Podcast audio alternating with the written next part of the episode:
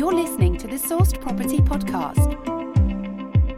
Hello, and thanks for tuning in to another episode of the Sourced Property Podcast. My name's Chris Kirkwood, and the next guest in our series of lockdown interviews is Geoff Taylor, who is a RICS surveyor. He'll be sharing how these difficult market conditions have affected his property business and what he predicts will happen to the property market in the upcoming months.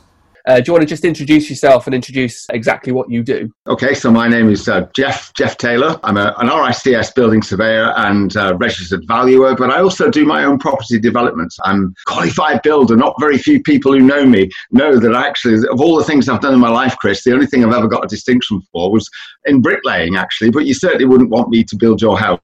I'm quite sure. I um, imagine you, you been into the construction trade for about 40 years altogether. Wow, okay. I imagine in the, the building surveys, you spend particular attention to the, the brickwork side of it and, you know, making sure that. You might pick up on say that, yeah. I, well, I do a bit of expert witness stuff as well, Chris, and Okay. uh, I am having to look at the pointing. So yeah, if you if you want me to look at your pointing, I'm pretty good at looking at pointing these days, and uh, putting borescopes in people's cavities. I have to be careful about how I describe that. okay, let's keep it clean. And um, but you've been in, in the property in the general sort of property trade for over forty years, so a huge amount of experience and a huge amount of experience going through cycles and going through dips and changes in the market like we're going through right now. Absolutely, uh, and on on a global scale as well. I, I was involved uh, in Asia Pacific for a number of years, and uh, that's very turbulent. And uh, we were involved in coups and attempts and lots of issues with lockdowns on a regular daily basis. So this doesn't seem so far away from uh, uh, when I was over there for several years. It's uh, it seems very similar, and it's it, I think what I learned from that is you can see a lot of opportunities from these, Chris, as well. So let's have a look at that, and we'll get into the opportunities in just a minute. Let's bring it back to how do you think uh, this coronavirus lockdown? How do you think this has affected your competitors? I have a few colleagues, peer uh, groups that uh, are competitors also, and they're in uh, surveyors that they do a lot of valuation work, Chris, and, and that can be nationally.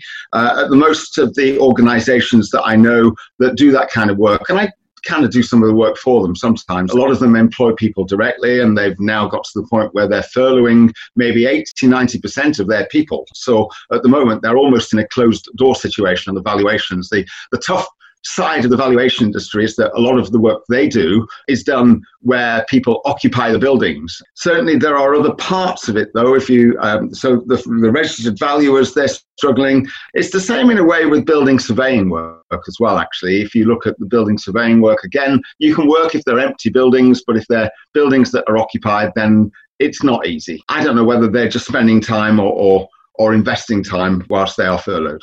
What is the guidance from RICS? What are RICS telling you to do? Is it is it based around the social distancing? And so long as you're maintaining the social distancing, then they're saying that, that building surveys can still go ahead. They're a commercial organisation, and I think they're probably listening to Boris's speeches like everybody else every night, really, frankly. I don't think there's any difference. So if you look at the RICS, the RICS website, they're saying to valuers and surveyors, yes, keep the social distancing, be careful how you work, but it's affecting some of the valuations as well. They're covering what they call red book valuations and they're encouraging people still to do them, but at the same time, they're saying do them with a lot of vigilance slash- and, and be really careful about how you value things at the moment because, frankly, there is no rule for what's going on right now. That's the problem, Chris. Nobody has had this experience before, so nobody knows where it's all going. Okay, so now looking at looking at you and how it's affected you with your wealth of experience going into this market blip, what have you been doing and how has your business been affected by the lockdown? We're talking business there, but I, I guess, like most people,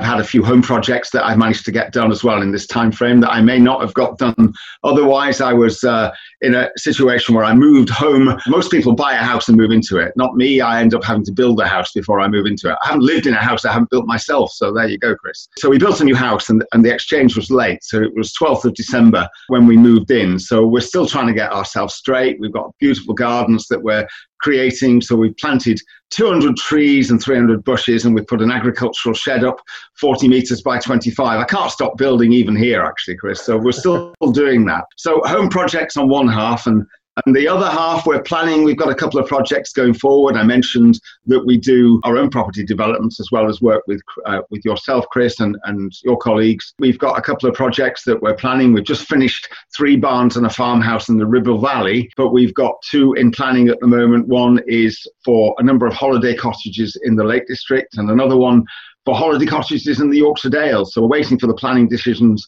on those. But while they're coming out, we're trying to do our due diligence and get our builders' quotations and things in. So there's lots. You don't have to spend your time waiting. There's always things that you can be planning going forward. On top of that, there's a few projects that uh, Source are starting up. So I'm spending my time on uh, some valuation work and some stage inspections and some pre-site uh, startup meetings. I'm also talking to a few of your uh, franchisees about projects that they have coming forward, and I'll try and encourage and, and advise if I can. The number of valuations and, and the, the, amount of uh, motorway miles that you need to do has dropped because that side of your business has become a little quieter because of the lockdown.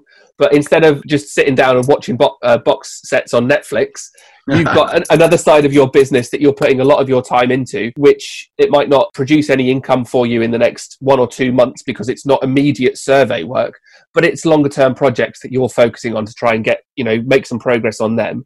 But if any valuation work comes in, are you still yes. taking it on at the moment? Yes, yeah, absolutely. Uh, I, I, think you and I talked a couple of weeks ago about desktop valuations. Uh, mm. The problem with desktop valuations, Chris, is that they don't really have a lot of uh, standing with RICS because all they do is actually say, in principle, whether or not they're going to be a project that probably will go forward. And it looks at the figures and it's useful for that and that alone. You can't change the fact if you go to a site and see the street scene and feel the building. Um, looking at how how quickly we've gone into this lockdown lockdown position. And we just had an announcement last night about some of the lockdown conditions being eased. What are you expecting to come from the next couple of months? And how do you think the next couple of months is going to affect your business mix of being able to spend more time on your on your own properties? I think it's a case of really more of the same for me. Um, it's a case of supporting clients as they hope to come out of the lockdown, or even if they have to work within the lockdown, it's finding new ways to work. I think we're all in that position assisting getting the projects up and running.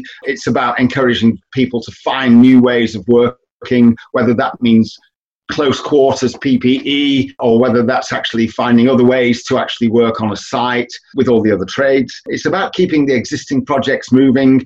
For me, it's about providing my expertise and advice about how I can use my experience for clients that wish to develop property because I think at the moment there's some fantastic opportunities. People are all a bit concerned about where it is, and right now this is the time who dares wins, I suppose, to get involved in potential schemes. So if there's any of your franchisees are listening to this, I'd be delighted to uh, assist, advise, and and I'm always at hand to, to talk to them about anything they may have in mind. Really appreciate your time. Thank you very much. I know you're busy because you've got so many projects on the go. So um, thank you very much for spare, sparing us 15 minutes, and uh, we'll speak to you soon. Thanks a lot, Geoff. It went, went very quickly. Thank you, Chris. Thank you for listening to the Sourced Property Podcast. Visit sourced.co for free training, videos, and blogs.